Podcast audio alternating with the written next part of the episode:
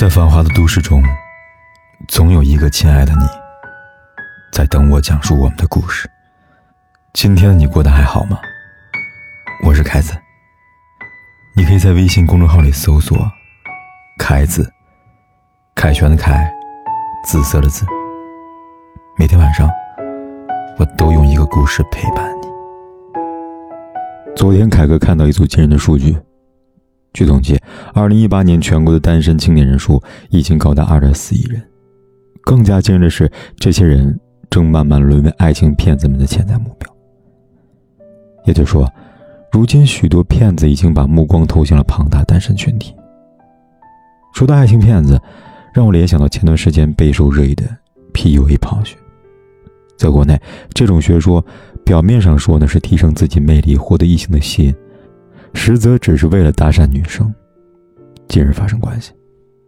说白了，对这些人来说，没有感情的投入，只有对性的欢愉。如果说 P.U.A 泡学的骗子令人可恶的话，那么还有一种爱情骗子，也同样可恶。他们利用感情获取对方的信任，让人一步步陷入早已设好的圈套，付出感情，也付出金钱，直到最后，人财两空。与 PUA 泡学相比，简单来说就是，前者多于骗色，后者多于骗财。虽然这骗局并没有多么高级，但是受害的人却屡见不鲜。归根结底，还是因为被爱蒙住了双眼。小红和男友小亮相识于某交友网站，交往不到一个月，两人在线下见面了。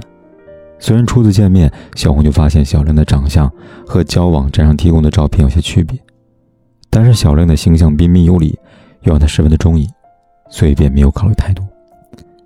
小亮告诉她自己是一名富二代，但自己呢从不依靠家里，成年之后就独自在外打拼了。如果你想了解我，就看看我的朋友圈吧。小亮这么说道。小红对此深信不疑。因为早在交往的初期，他就发现小亮的朋友圈竟是励志工作的片段，心中不免爱慕。可惜的是，故事的结局并没有如小红幻想当中的爱情那么甜蜜。小亮两次以创业周转为名向小红借钱，小红二话不说便欣然答应，两次总共借了他近十万元。直到第三次借款，小红实在拿不出来了，就没有答应。后来不久，小红便发现小亮拉黑了自己所有的联系方式，从此人间蒸发。小红的世界顿时一片黑暗。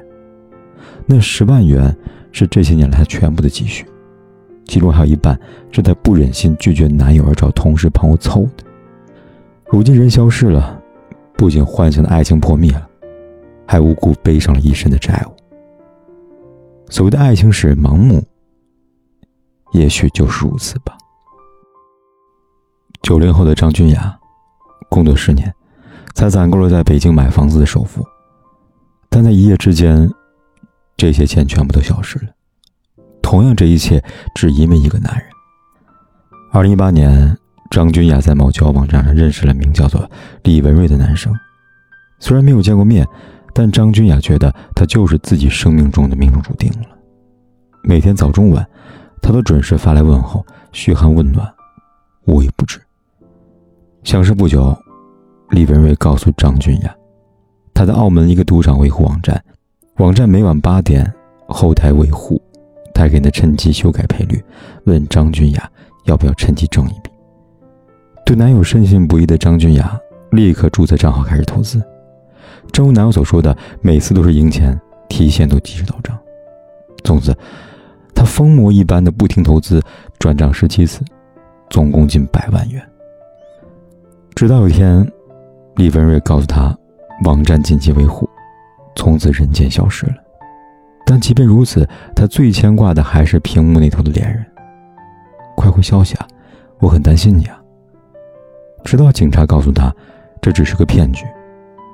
张君雅难以置信，他回想起李文瑞当初给他的誓言：等我们挣了钱，在海岛上买一所大房子，每天都在海边散步。如今只觉得整个世界坍塌了。去年四月份，朱女士在网上认识了一名五十七岁，在美国担任指挥官的男友。岁月给了男友难以想象的成熟和沧桑，只网聊一段时间，朱女士就感受到被人捧在手心里面疼爱的幸福感。有一天，男友说要寄一个非常重要的包裹给朱女士，最后又一交保险费、所有权证书、关税等理由，让朱女士通过了网银陆陆续续交了十四万亿元到指定账户。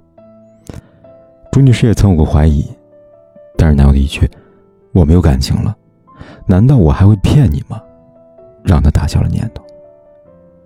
转账完成后，朱女士左等右等，一直等不来那个神秘的包裹。最后，朱女士才明白，自己被骗了。他向警方陈述说：“在他出现以前，我以为我这个年纪不再会遇到真爱了，直到遇到他。”我有了希望，但转眼希望又成了绝望了。细细感受，这句话是多么的让人难过。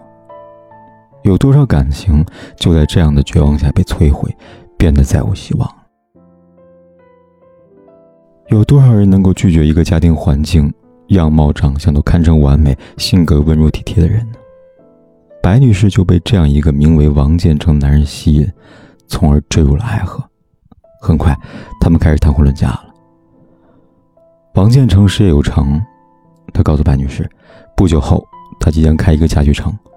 开业当天，很多亲朋好友呢都会送来花篮祝贺，希望作为未婚妻的他呢也表示一下心意，不要落了他的面子。同时，他给了白女士一个花篮公司电话。心爱男人的面子，再加上未婚妻三个字，很快打动了他。他立刻给那个花篮公司打电话，以每个五千八百八十八元的价格订购了八个花篮。谁知王建成很快打电话过来，委屈的诉说说，其他朋友都是二十个花篮起送的，八个花篮未免太寒碜了。爱情让人冲昏了头脑，白女士不怀疑他，又订购了二十个花篮。当花篮订购完成后，深情的白女士想的还是询问王建成，家具城开业是否顺利。她满心欢喜的打男友电话，却发现联系方式被对方拉黑了。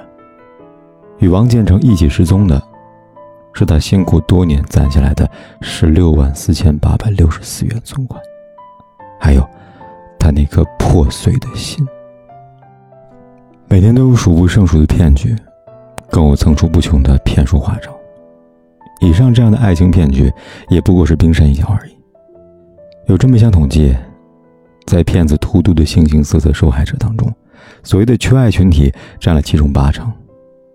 越是渴望爱情，就越容易成为狩猎的对象。这难道是渴望爱的人错了吗？显然不是。斯汤达说：“啊，人人都有享受人生幸福的权利。”而获得爱情就是人生的一种幸福。只是有太多恶意的人，借着玩弄他人的幸福，来满足自己的私欲。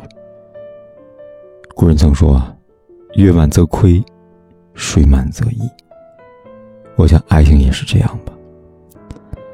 也许每个人都可以爱的慢一点，看清楚想爱的那个人究竟是个什么。毕竟，很多时候你越渴求爱。就越容易失去爱，所以姑娘们，还是保存一点理智，不要去做那扑火的飞蛾。